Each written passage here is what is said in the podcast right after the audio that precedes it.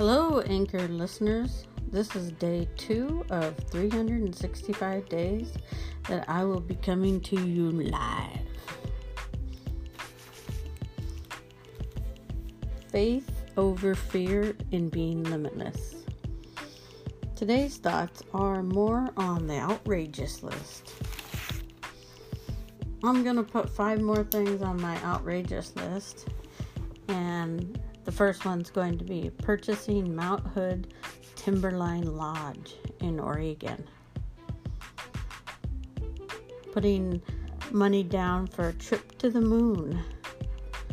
Purchasing our apartment complex here in Shell Beach, California. And the last one is live on a cruise ship that travels the world. And again, what's going to be on your outrageous list?